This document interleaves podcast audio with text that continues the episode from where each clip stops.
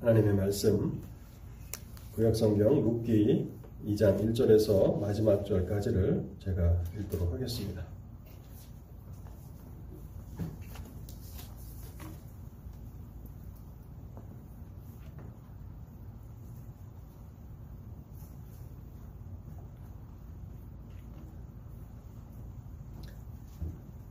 구약성경 403쪽 룻기 2장 말씀을 제가 읽고 하나님의 은혜를 구하며 기도하도록 하겠습니다. 나오미의 남편 엘리멜렉의 친족으로 유력한 자가 있으니 그의 이름은 보아스더라. 모압 여인 루시 나오미에게 이르되 원하건대 내가 밭으로 가서 내가 누구에게 은혜를 입으면 그를 따라서 이삭을 죽겠나이다 하니 나오미가 그에게 이르되 내 따라 갈지어다 하매 룻이 가서 배는 자를 따라 밭에서 이삭을 줍는데 우연히 엘리멜렉의 친족 보아스에게 속한 밭에 이르렀더라. 마침 보아스가 베들레헴에서부터 와서 배는 자들에게 이르되 여호와께서 너희와 함께 하시기를 원하노라 하니 그들이 대답하되 여호와께서 당신에게 복 주시기를 원하나이다 하니라. 보아스가 배는 자들을 거느린 사환에게 이르되 이는 누구의 소녀냐 하니 배는 자를 거느린 사환이 대답하여 이르되 이는 나오미와 함께 모압 지방에서 돌아온 모압 소녀인데 그의 말이 나로 배는 자를 따라 단 사이에서 이삭을 죽게 하소서 하였고 아침부터 와서는 잠시 집에서 쉰 외에 지금까지 계속하는 중이니이다. 보아스가 루세에게 이르되 내 따라 들으라 이삭을 주우러 다른 밭으로 가지 말며 여기서 떠나지 말고 나의 소녀들과 함께 있으라. 그들이 배는 밭을 보고 그들을 따라 따르라. 내가 그 소년들에게 명령하여 너를 건드리지 말라 하였느니라. 목이 마르거든 그릇에 가서 소년들이 기로운 것을 마실지니라 하는지라. 룻이 엎드려 얼굴을 땅에 대고 절하며 그에게 이르되 나는 이방 여인이거늘 당신이 어찌하여 내게 은혜를 베푸시며 나를 돌보시나이까 하니 보아스가 그에게 대답하여 이르되 내 남편이 죽은 후로 네가 시어머니에게 행한 모든 것과 내 부모와 고국을 떠나 전에 알지 못하던 백성에게로 온 일이 내게 분명히 알려졌느니라. 여호와께서 내가 행한 일에 보답하시기를 원하며 이스라엘의 하나님 여호와께서 그의 날개 아래 보호를 받으러 온 내게 온전한 상 주시기를 원하노라 하는지라. 롯이 이르되 내 주여 내가 당신께 은혜 있기를 원하나이다. 나는 당신의 하녀 중 하나와도 같지 못하오나 당신이 이 하녀를 위로하시고 마음을 기쁘게 하는 말씀을 하셨나이다 하니라. 식사할 때 보아스가 루스에게 이르되 이리로 와서 떡을 먹으라. 내 떡 조각을 초에 찍으라 하므로 루시 곡식 빼는 자 곁에 앉으니 그가 곡식 볶은 곡식을 주매 루시 배불리 먹고 남았더라. 루시 이삭을 주우러 일어날 때에 보아스가 자기 소년들에게 명령하여 이르되 그에게 곡식단 사이에서 줍게 하고 책망하지 말며 또 그를 위하여 곡식 다발에서 조금씩 뽑아버려서 그에게 줍게 하고 꾸짖지 말라 하니라. 루시 밭에서 저녁까지 줍고 그 주운 것을 떠니 보리가 한 에바쯤 되는지라 그것을 가지고 성읍에 들어가서 시어머니에게 그 주운 것을 보이고 그가 배불리 먹고 남긴 것을 내어 시어머니에게 드리매. 시어머니가 그에게 이르되 오늘 어디서 주었느냐? 어디서 일을 하였느냐? 너를 돌본 자에게 복이 있기를 원하노라 하니. 루시 누구에게서 일했는지 시어머니에게 알게 하여 이르되 오늘 일하게 한 사람의 이름은 보았으니다 하는지라 나오미가 자기 며느리에게 이르되 그가 여호와께로부터 복받기를 원하노라. 그가 살아있는 자와 죽은 자에게 은혜 베풀기를 그치지 아니하도다 하고 나오미가 또 그에게 이르되 그 사람은 우리와 가까우니 우리 기업을 물을 자 중에 하나이니라 하니라. 모함 여인 루시 이르되 그가 내게 또 이르기를 내 추수를 다 마치기까지 너는 내 소년들에게 가까이 있으라 하더이다 하니 나오미가 며느리 루세에게 이르되 내 딸아 너는 그의 소녀들과 함께 나가고 다른 밭에서 사람을 만나지 아니하는 것이 좋으니라 하는지라. 이에 룻이 보아스의 소녀들에게 가까이 있어서 보리 추수와 밀 추수를 마치기까지 이삭을 주우며 그의 시어머니와 함께 거주하니라.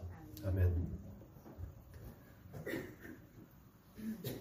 자비로우신 하나님 아버지, 오늘도 복된 날을 저에게 허락해 주셔서 하나님을 예배하게 하시니 감사합니다.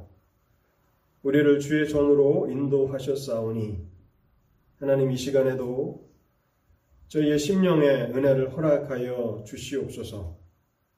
우리가 영적으로 가라고 또 궁핍한 가운데 있사오니 하나님 우리의 영혼을 돌아보게 돌아보아 주옵소서. 하나님의 말씀으로 우리의 영혼을 소송케 하여 주시옵소서. 우리의 마음을 정결케 하여 주시옵소서. 우리로 하여금 믿음의 눈으로 하나님을 분명히 바라보며 확신하며 살아가게 하옵소서. 우리의 영혼을 고치고 우리의 영혼을 회복시키시는 것은 오직 하나님의 말씀 뿐임을 저희들이 신뢰하며 확신합니다. 하나님 오늘도 성령을 통해서 말씀 가운데 일하여 주시기를 원합니다. 우리의 영혼을 회복하여 주옵소서. 우리의 영혼을 살아나게 하옵소서. 우리의 영혼을 다시 하나님의 은혜로 충만하게 하여 주셔서 하나님의 사람들로 이 땅을 살아가게 하여 주시옵소서.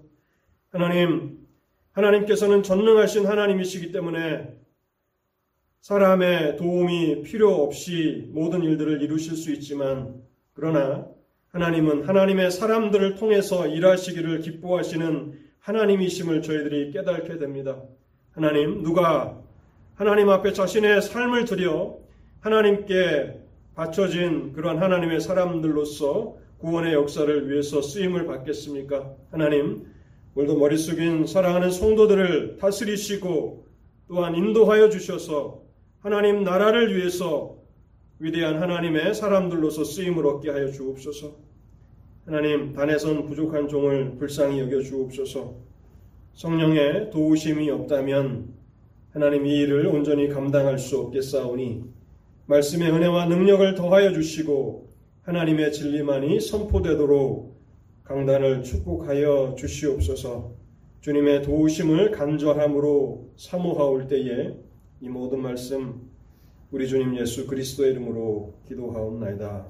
아멘. 우리가 읽은 이 사사 사사기는요, 룻기는요, 시대적인 배경이 사사 시대입니다.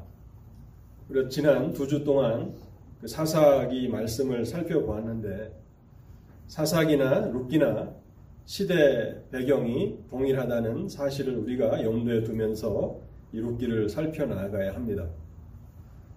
사사기를 통해서 사사 시대가 어떠한 시대였는가를 우리는 분명하게 발견할 수 있습니다. 영적으로 캄캄한 어두운 시대였다라고 하는 사실을 우리는 발견하게 되고 무엇보다도 하나님께서 그들의 인도자이시며 그들의 왕이셨지만은 하나님을 자신들의 왕으로 인정하기를 원치 않았던 불경건한 시대였다는 사실을 우리는 사사기를 통해서 알게 됩니다. 특별히 사사기 17장을 통해서 우리는 미가라고 하는 한 사람의 가정을 살펴보았습니다. 하나님의 말씀을 떠나서 말씀을 무시하고 자기 생각대로 살아가면서 하나님 앞에 범죄하는 한 가정을 우리는 살펴보았습니다. 또한 사사기 18장을 통해서는 그러한 어리석은 일이 한 가정에서만 일어난 것이 아니라 한 지파가 이스라엘 지파 가운데 하나였던 단 지파가 하나님의 말씀을 버리고 자기 생각을 따라서 살아가면서 결국에는 이스라엘을 멸망케 하는 무서운 우상 숭배의 죄에 깊이 빠져가는 비참한 상황을 우리는 살펴보았습니다. 그런데 놀라운 것은요. 롯기도 그 시대적인 배경이 사사 시대인데 이 불경건한 시대에도 여전히 하나님을 경외하는 경건한 믿음의 사람들이 살고 있었음을 우리는 이 룻기를 통해서 발견하게 됩니다. 룻기를 통해서 우리는 룻의 가정을 보는데 며느리였던 룻과 시어머니였던 나오미 사이에 오늘날 흔히 말하는 고부 갈등이라는 것을 찾아보기 힘듭니다. 또한 이 장에 이제 주인공으로 나오는 보아스, 이 보아스와 그의 종들 사이에 오늘날 주인과 종업원 사이에서 흔히 나타나는 노사 갈등이 전혀 보이지 않습니다. 한국에도 얼마나 많은 이런 갈등이 있습니까? 고부 간의 갈등, 또 노사 갈등으로 인해서 사회 전체가 신음하지 않습니까? 그런데 보아스의 그 삶의 터전을 바라보면 서로가 서로를 얼마나 신뢰하고 있는지 우리는 분명하게 바라볼 수가 있습니다. 그래서 루키는 이와 같이 죄악된 시대에도 보석같이 아름다운 사람들의 이야기를 담고 있는 책이라고 우리는 그렇게 정의할 수 있을 것입니다. 이 장의 주인공으로 나오는 보아스는요, 하나님의 말씀을 기쁨으로 순종하며 살았던 경건한 하나님의 사람이었습니다. 자기 밭에 일하는 자들에게 여호와의 함께하심의 복을 간구하는 믿음의 사람이었습니다. 단순히 그들을 통해서 이익을 얻는 데 만족하지 않고 그들에게 여호와의 함께 하심의 복이 있기를 기도하는 사람이었고 또 그의 밭에서 일하는 종들은 진심으로 주인이었던 보아스를 보아스에게 여호와의 복이 충만하기를 구할 만큼 서로가 서로를 신뢰하는 아름다운 관계를 우리에게 보여줍니다.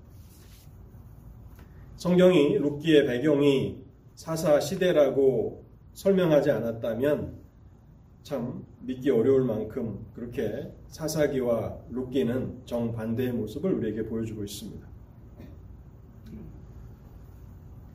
특별히 룻기 2장에서 룻을 묘사하는 그 형용사가 모함 여인이라고 하는 단어입니다.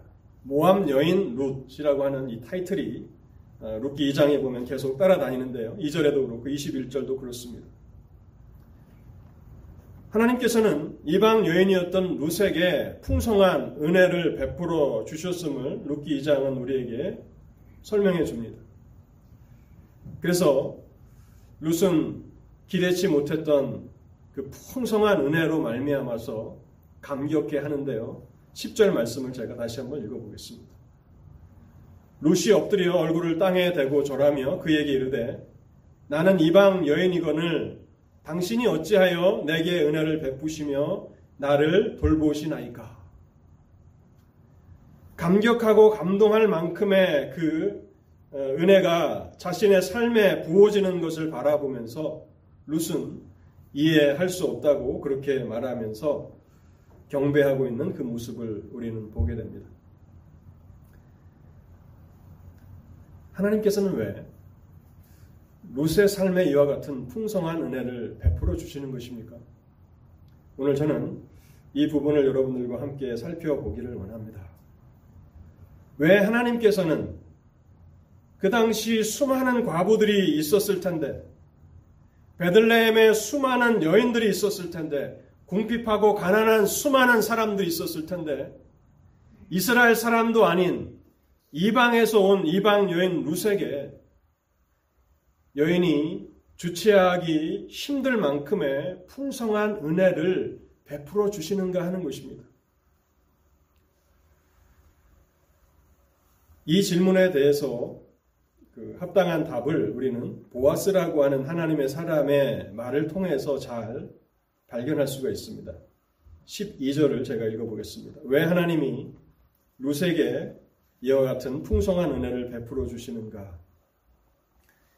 여호와께서 네가 행한 일에 보답하시기를 원하며 이스라엘의 하나님 여호와께서 그 날개 아래 보호를 받으러 온 내게 온전한 상 주시기를 원하노라. 루시 모든 것을 버리고 여호와 하나님의 날개 아래 보호를 받기 위해서 왔기 때문에 하나님께서는 자신을 의지하며 나왔던 이 이방 여인 루색에 그치지 아니하시고 은혜를 베풀어 주신다고 이 보아스의 입을 통해서 말씀하고 계시는 것입니다. 룻게 1장에 보면요. 베들레헴에 기근이 들게 됩니다. 떡집이라고 하는 그 지명을 가진 이 베들레헴, 유대 베들레헴 땅에 기근이 듭니다. 그때 엘리멜렉은 손쉬운 결정을 합니다. 왜 하나님께서 이 삶에 고난과 시련을 주시는지 하나님의 뜻을 묻지 아니하고 가장 쉽게 선택할 수 있는 이민을 택하는 것입니다. 잠시 기근이 든 베들레헴 땅을 떠나서 모압에 내려가서 살면 좋겠다 하고 그렇게 모압 땅으로 내려갑니다. 그런데 얼마 지나지 않아서 모압 땅에서 엘리멜렉은 그의 아내와 두 아들을 남겨두고 죽게 됩니다. 그가 베들레헴을 떠날 때 모압 땅에서 잘 먹고 잘 살 것이라고 생각했지 그 땅에 가서 자신이 죽게 될 것인지를 전혀 생각지 못했을 것입니다. 그런데 얼마 지나지 않아서 모압 땅에서 엘리멜렉은 죽고 나오미의 두 아들 말륜과 기료는 모압 여인을 아내로 맞아서 결혼하게 됩니다.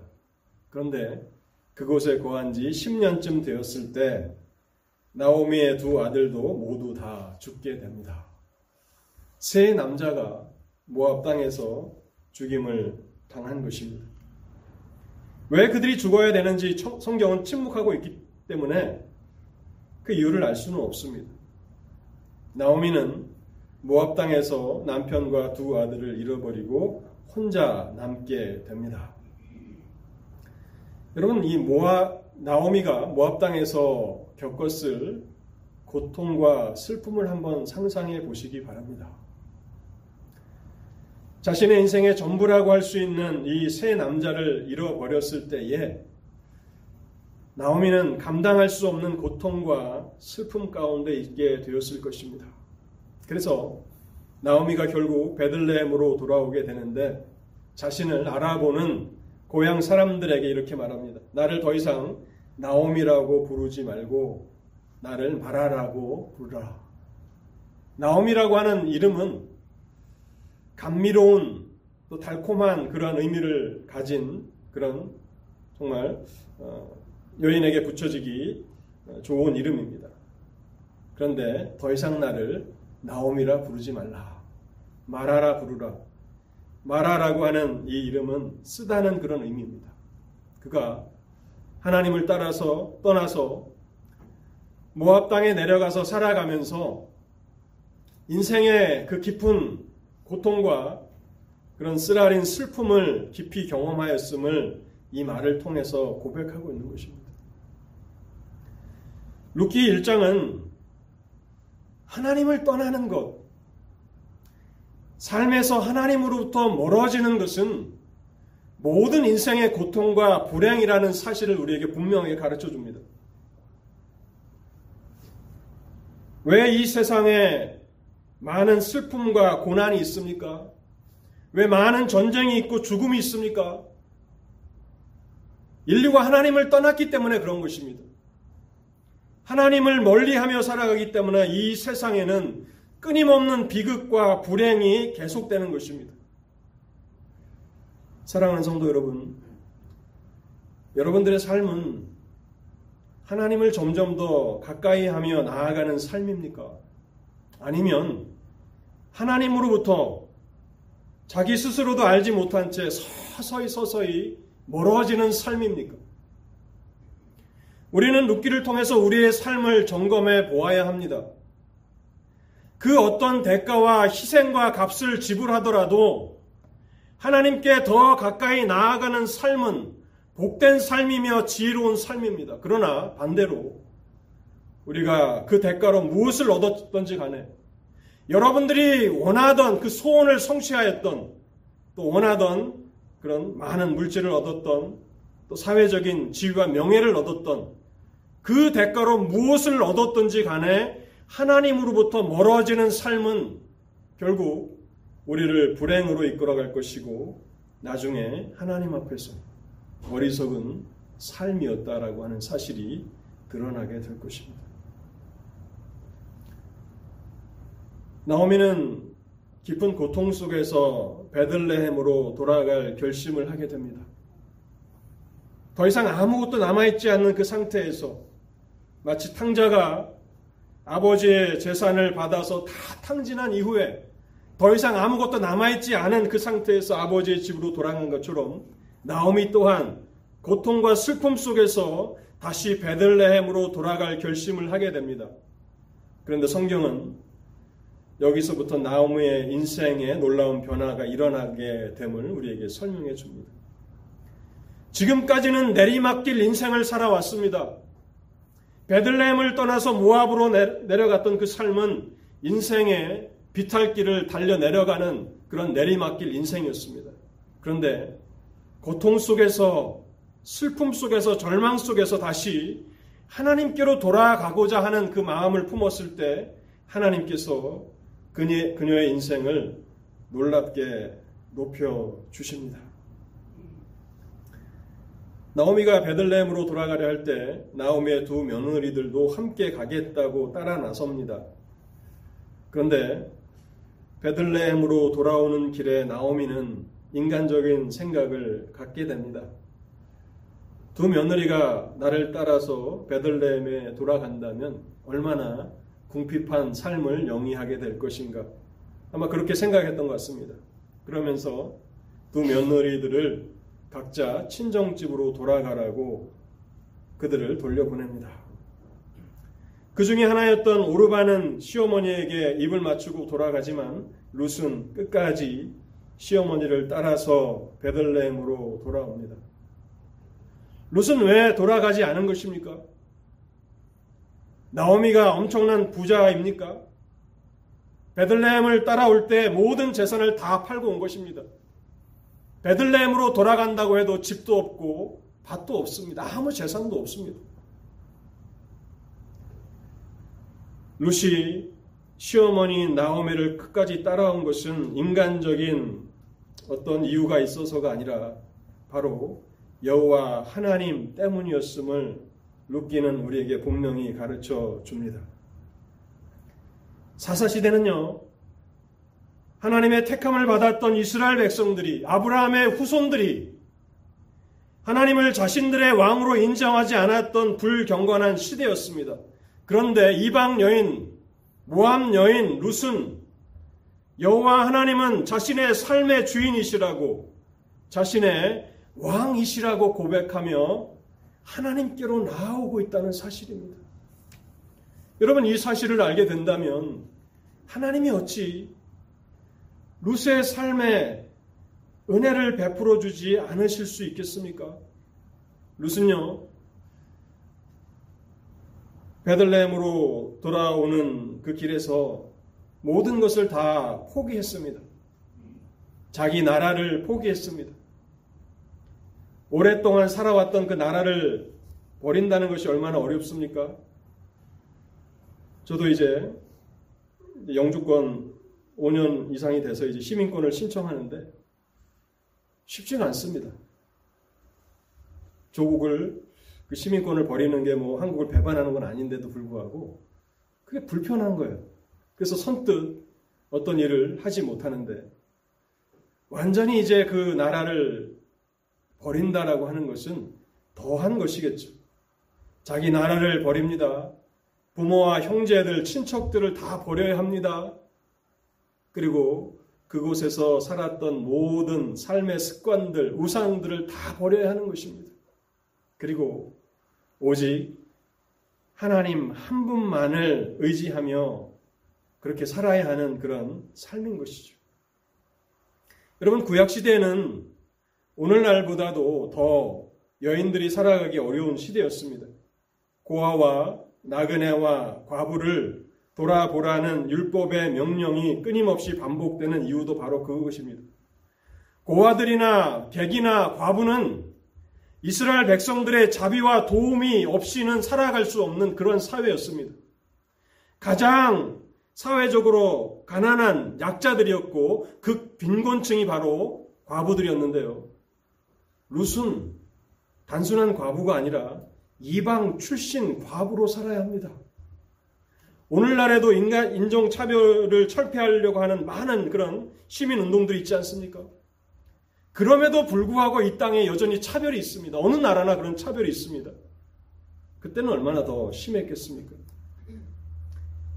룻은 이방 출신 과부였고 늙은 과부였던 시어머니까지 봉양해야 하는 최악의 조건을 그녀는 선택한 것입니다.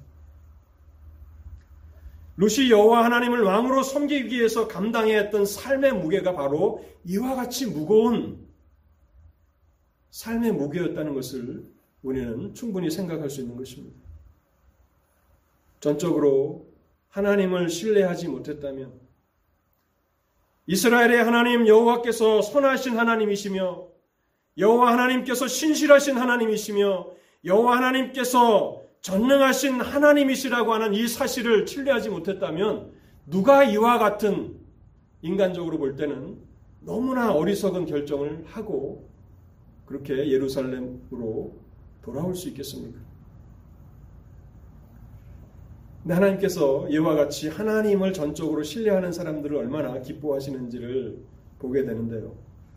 성경 66권의 그 책 가운데서 대부분이 다 사람의 이름을 따라서 책 제목이 붙여지지 않습니까? 여인의 이름을 따라서 붙여진 책 제목은 딱 두 개입니다. 하나가 에스더서고 우리가 알고 있는 루시입니다. 하나님이 얼마나 하나님만을 신뢰하는 사람들, 하나님의 날개 아래 보호를 받고 돌봄을 받기 위해서 어떠한 대가도 다 지불할 용의가 있는 사람들을 기뻐하시는지 우리는 룻기를 통해서 보게 되는 것입니다. 본문을 통해서 두 번째로 생각해 보고 싶은 것은요. 하나님께서 룻에게 구체적으로 어떤 은혜를 베풀어 주셨는가 하는 것입니다. 우리가 첫 번째로 살펴본 것은 왜 하나님께서 룻에게 이와 같은 은혜를 베풀어 주시는가였습니다.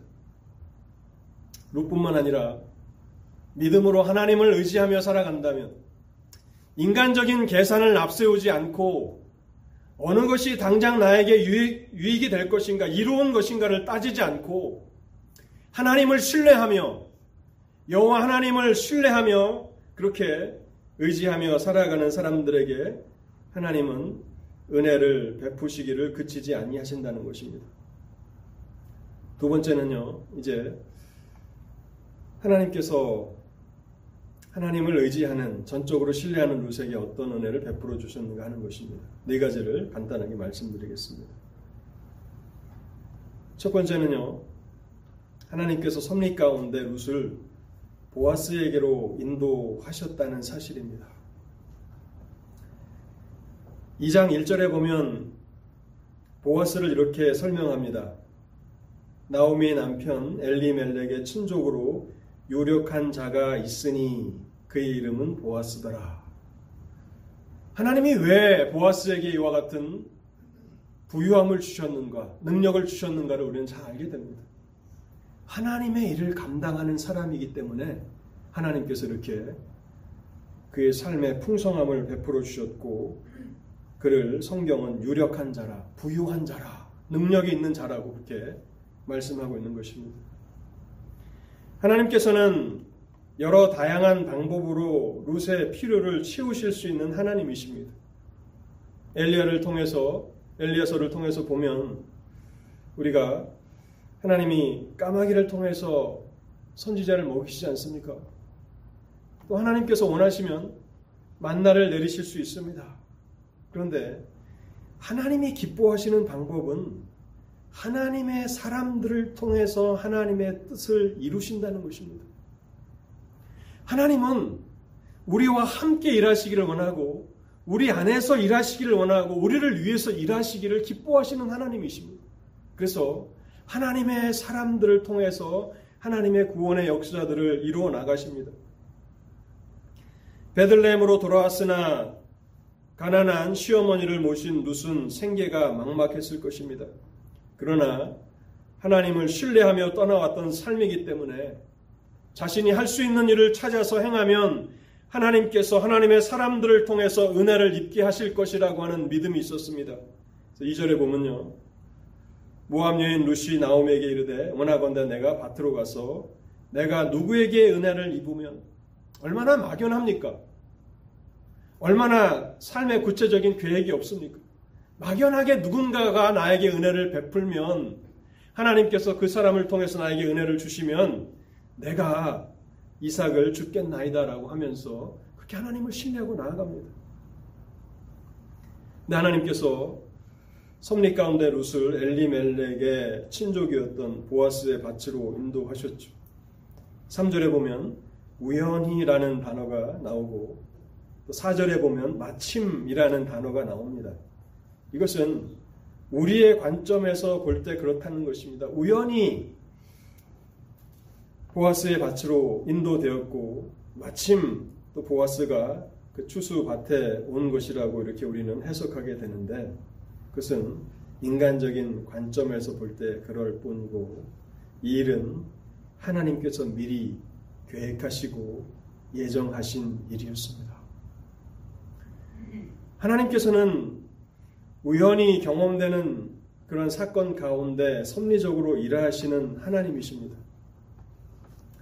그래서 우리는 날마다 하나님의 인도하심을 구하며 살아야 하고 또한 우리가 처한 삶의 그 현장에서 최선을 다하며 성실하게 일하며 하나님의 뜻이 무엇인가를 발견하기 위해서 힘써야 하는 것입니다. 하나님께서 하나님의 말씀대로 살아가는 하나님의 사람들을 통해서 하나님의 구원의 역사를 이루어 나가시는데요.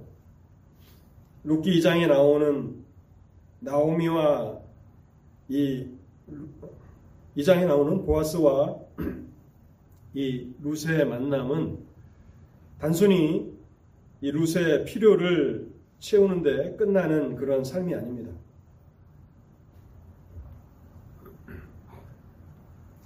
하나님께서 룩과 이 보아스의 삶을 통해서 평범한 일상을 통해서 하나님의 위대하신 약속을 성취시키고 계시다는 사실을 우리는 발견하게 됩니다.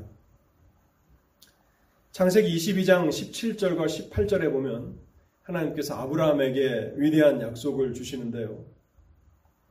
내가 내게 큰 복을 주고 내 씨가 크게 번성하여 하늘의 별과 같고 바닷가의 모래와 같게 하리니 내 씨가 그 대적의 성문을 차지하리라. 또 내 씨로 말미암아 천하 만민이 복을 받으리라 말씀하십니다.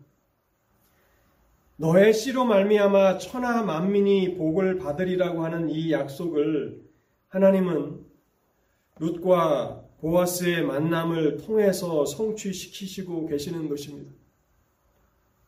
그 당장에는 가난하고 공핍한 룻의 필요를 채우시기 위해서 하나님께서 보아스에게로 인도해 주셨지만 이 만남을 통해서 아브라함에게 하셨던 이 약속이 놀랍게 성취되는 것입니다. 너의 씨로 말미암아 천하 만민이 복을 받으리라고 하는 이 약속이 어떻게 성취됩니까? 결국 룩과 보아스의 결혼을 통해서 자녀를 낳게 하시죠. 그리고 그 자녀를 통해서 예수 그리스도가 이 땅에 오십니다.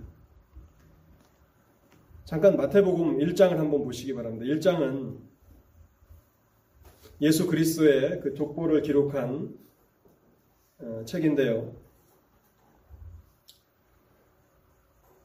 1장 5절을 보시면 살몬은 라합에게서 보아스를 낳았고 보아스는 룻에게서 오벳을 낳고 오벳은 이세를 낳고 이세는 다윗 왕을 낳으니라. 보아스와 룻 사이에서 오벳을 낳는데 이 오벳은 다윗의 할아버지가 되죠. 그리고 그 혈통을 통해서 하나님께서는 예수 그리스도를 이 땅에 보내십니다. 하나님의 아들 예수 그리스도께서는 이 땅에 오셔서 십자가에서 대속의 피를 흘리십니다. 왜 하나님의 아들이 거룩하시고 죄가 없으신 하나님의 아들이 십자가에서 보배로운 피를 흘리셔야 합니까? 아브라함에게 하셨던 이 약속을 성취시키시기 위해서 그러신 것입니다. 천하 만민이 복을 받으리라. 아브라함의 혈통으로 오는 하나님의 아들 예수 그리스도를 통해서 천하 만민이 복을 받게 하시려고 십자가에서 하나님의 아들 예수 그리스도는 대속의 피를 흘리십니다. 그리고 저와 같은 죄인이 여러분과 같은 죄인이 죄 용서함을 받을 수 있는 길을 열어 놓으신 것입니다. 왜 이 시대에도 여전히 예수 그리스도의 복음이 선포되어야 합니까?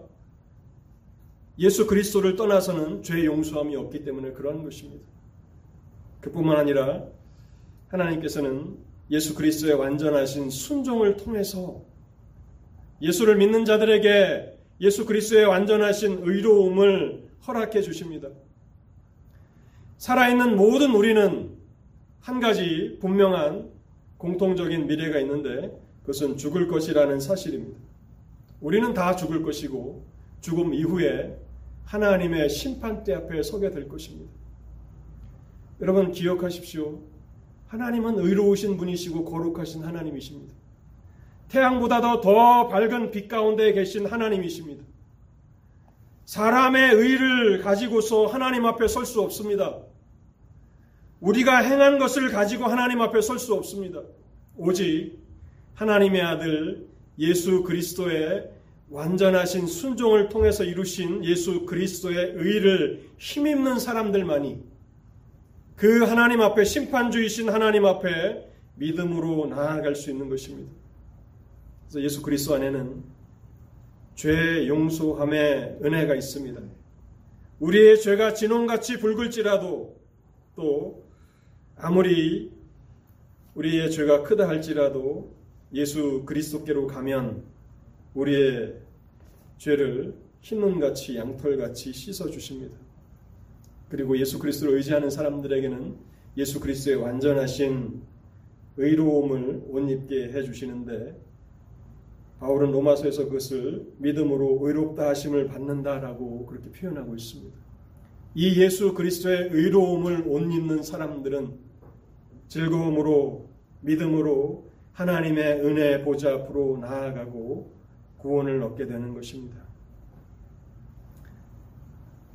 사실 이 룻기 2장에 나오는 룻과 보아스의 만남의 이 현장 가운데서 룻도 그렇고 보아스도 그렇고 하나님께서 이 원대한 구원의 역사를 이루고 계시다는 사실을 그때는 깨달지 못했을 것입니다.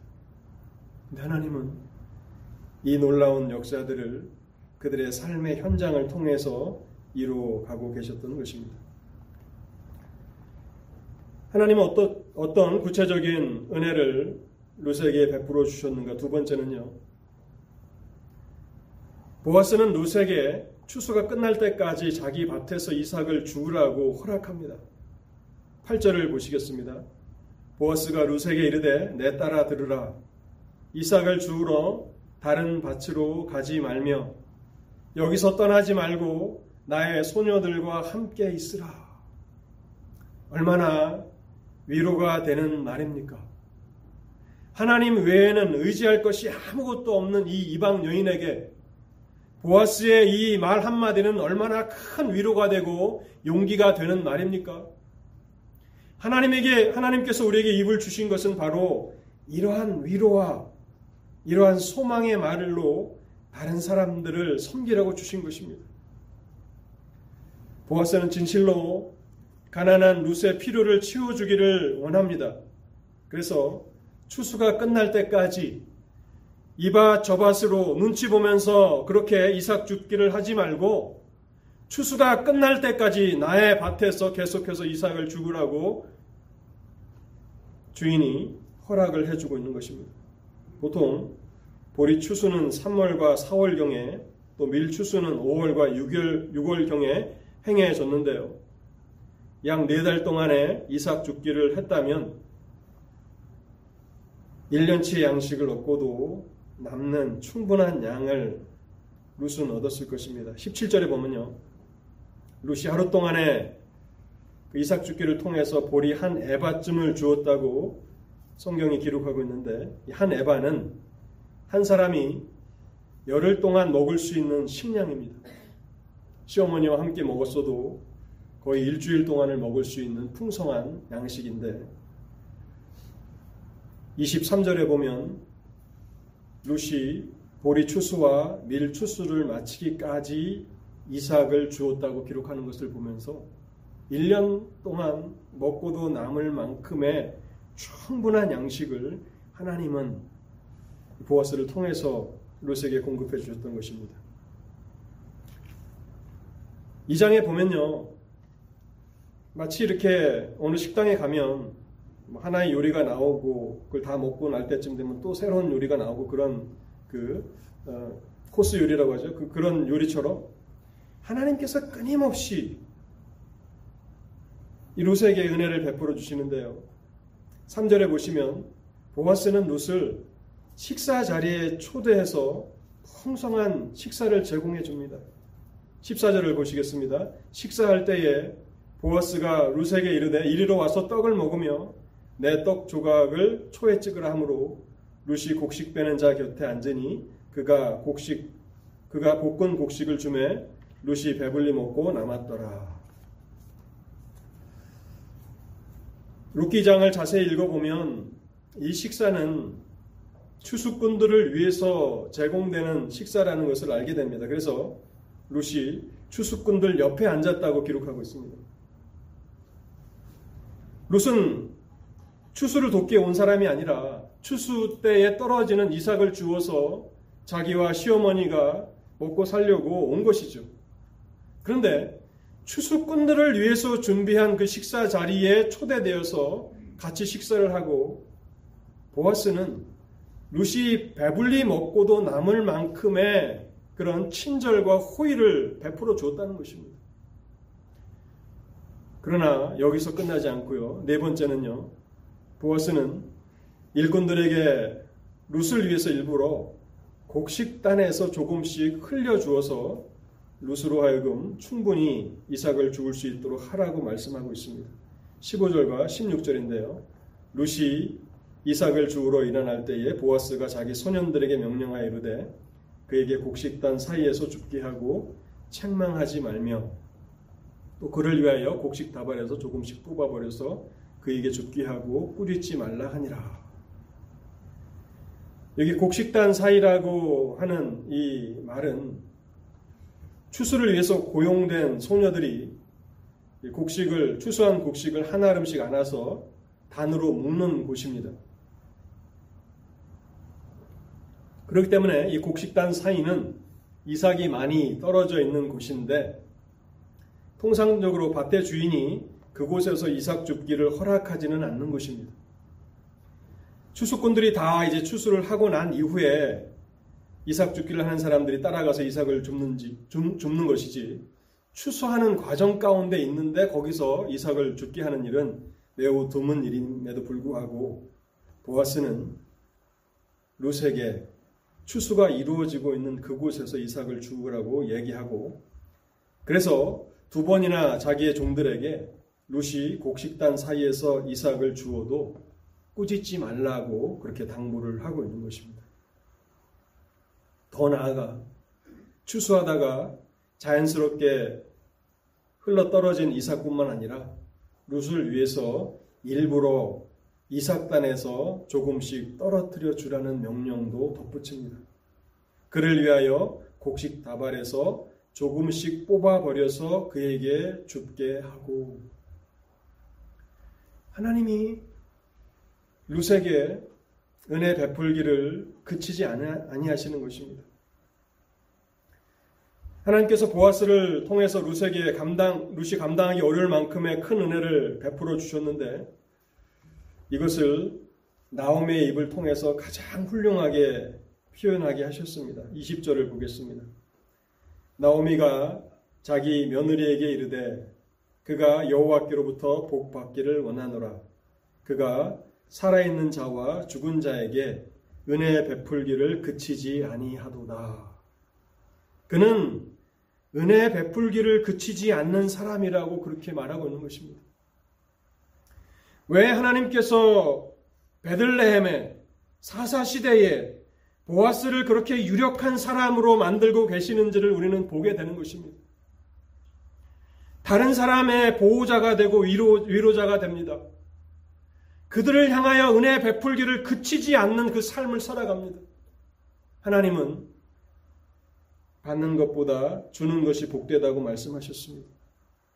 그렇게 베푸는 사람에게 하나님은 더 많은 복으로 함께 해 주시는 것이고 또 그 풍성한 유력한 보아스를 통해서 가난한 룻을 책임지도록 하시는 것입니다. 은혜 베풀기를 그치지 아니하는 자. 크리스천들은 인색한 자라고 그런 별명을 가지면 안 됩니다. 하나님께서 우리의 삶에 끊임없이 은혜를 베풀어 주시기 때문에 우리 또한 은혜 베풀기를 즐겨 하는 사람이 되어야 하는 것입니다. 그런데 이것은 보아스에게 붙여지기는 너무나 과분한 표현이 아닙니까? 은혜 베풀기를 그치지 아니하는 자, 그가 비록 유력한 자였지만 부유한 자였지만 그의 재력에도 한계가 있었을 것입니다. 그래서 궁극적으로 이 칭호에 합당하신 분은 사람 보아스가 아니라 하나님이십니다. 하나님 한 분만이 은혜 베풀기를 그치지 아니하시는 분이라고 하는 이 타이틀을 갖기에 합당하신 하나님이십니다. 하나님의 그 은혜는 다함이 없습니다. 하나님의 능력은 다함이 없습니다. 이스라엘을 장정만 60만이었던 200만 명이 넘었던 그 이스라엘 백성들을 광야에서 40년 동안이나 먹이시고 입히신 분이 하나님 아니십니까? 하나님은 다함이 없으신 분이십니다. 은혜 베풀기를 그치지 아니하시는 분입니다. 하나님을 전적으로 신뢰하며 하나님의 선하심과 신실하심과 하나님의 지혜로우심과 전능하심을 확신하며 하나님을 전적으로 신뢰하며 그 하나님의 보호와 돌봄을 받기 위해 위해서라면 모든 것을 버릴 준비가 되어 있는 사람들.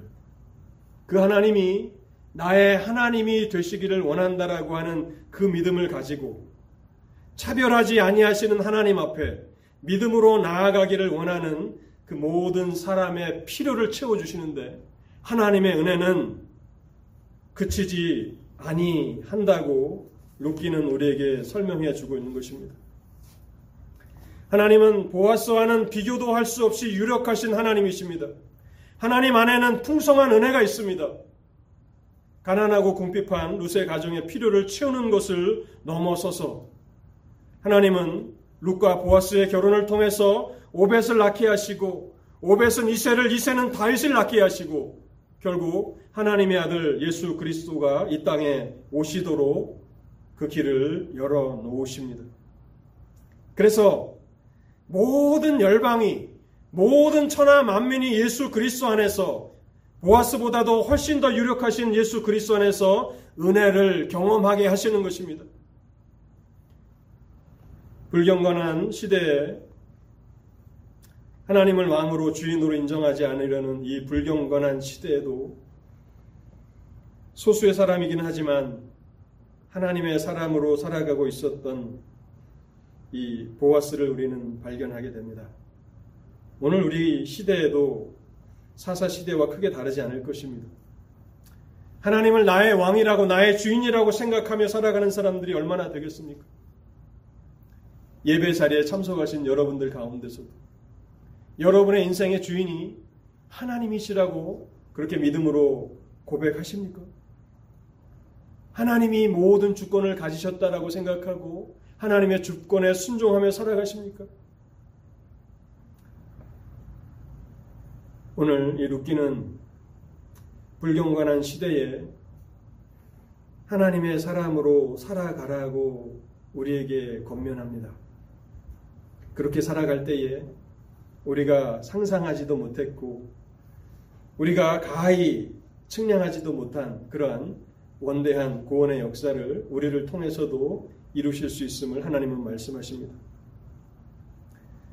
또한 우리는 이 본문을 통해서 유력하신 분, 은혜 베풀기를 그치지 아니하시는 하나님 앞으로 우리가 날마다 나아가야 함을 깨닫게 됩니다. 예수 그리스도께로 나아가십시오. 그분은 그 누구도 차별하지 않으십니다. 죄인이라고 멸시하지 않으십니다.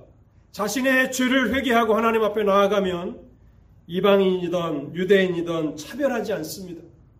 남자든 여자든 어린아이든 또 노인이든 차별하지 않으십니다.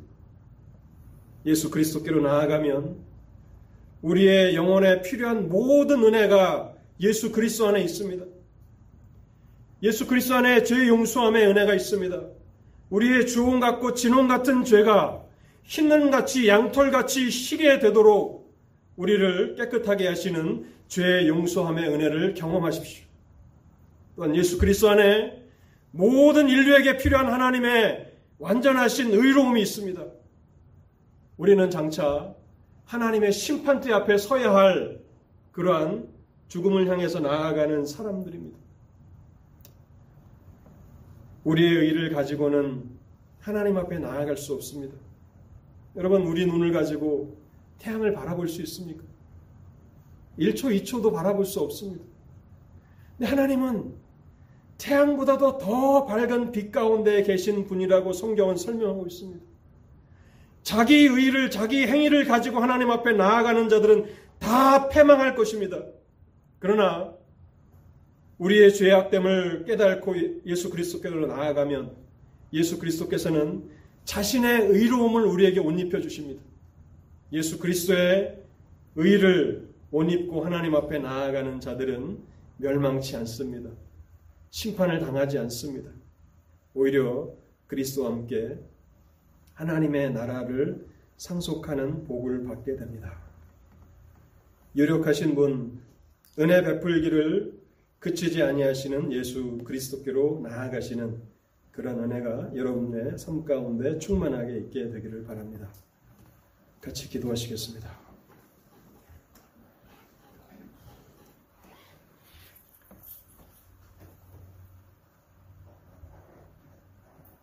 하나님 아버지, 우리의 삶이 아무리 어렵고 또 많은 고난이 있을지라도 이 땅에 전쟁과 또 소동과 수많은 비극이 끊임없이 일어날지라도 하나님이 여전히 우리의 아버지가 되시기에 우리에게는 기쁨이 있고 또 소망이 있고 미래가 있음을 감사합니다. 하나님, 우리에게 순전한 믿음을 허락해 주시옵소서.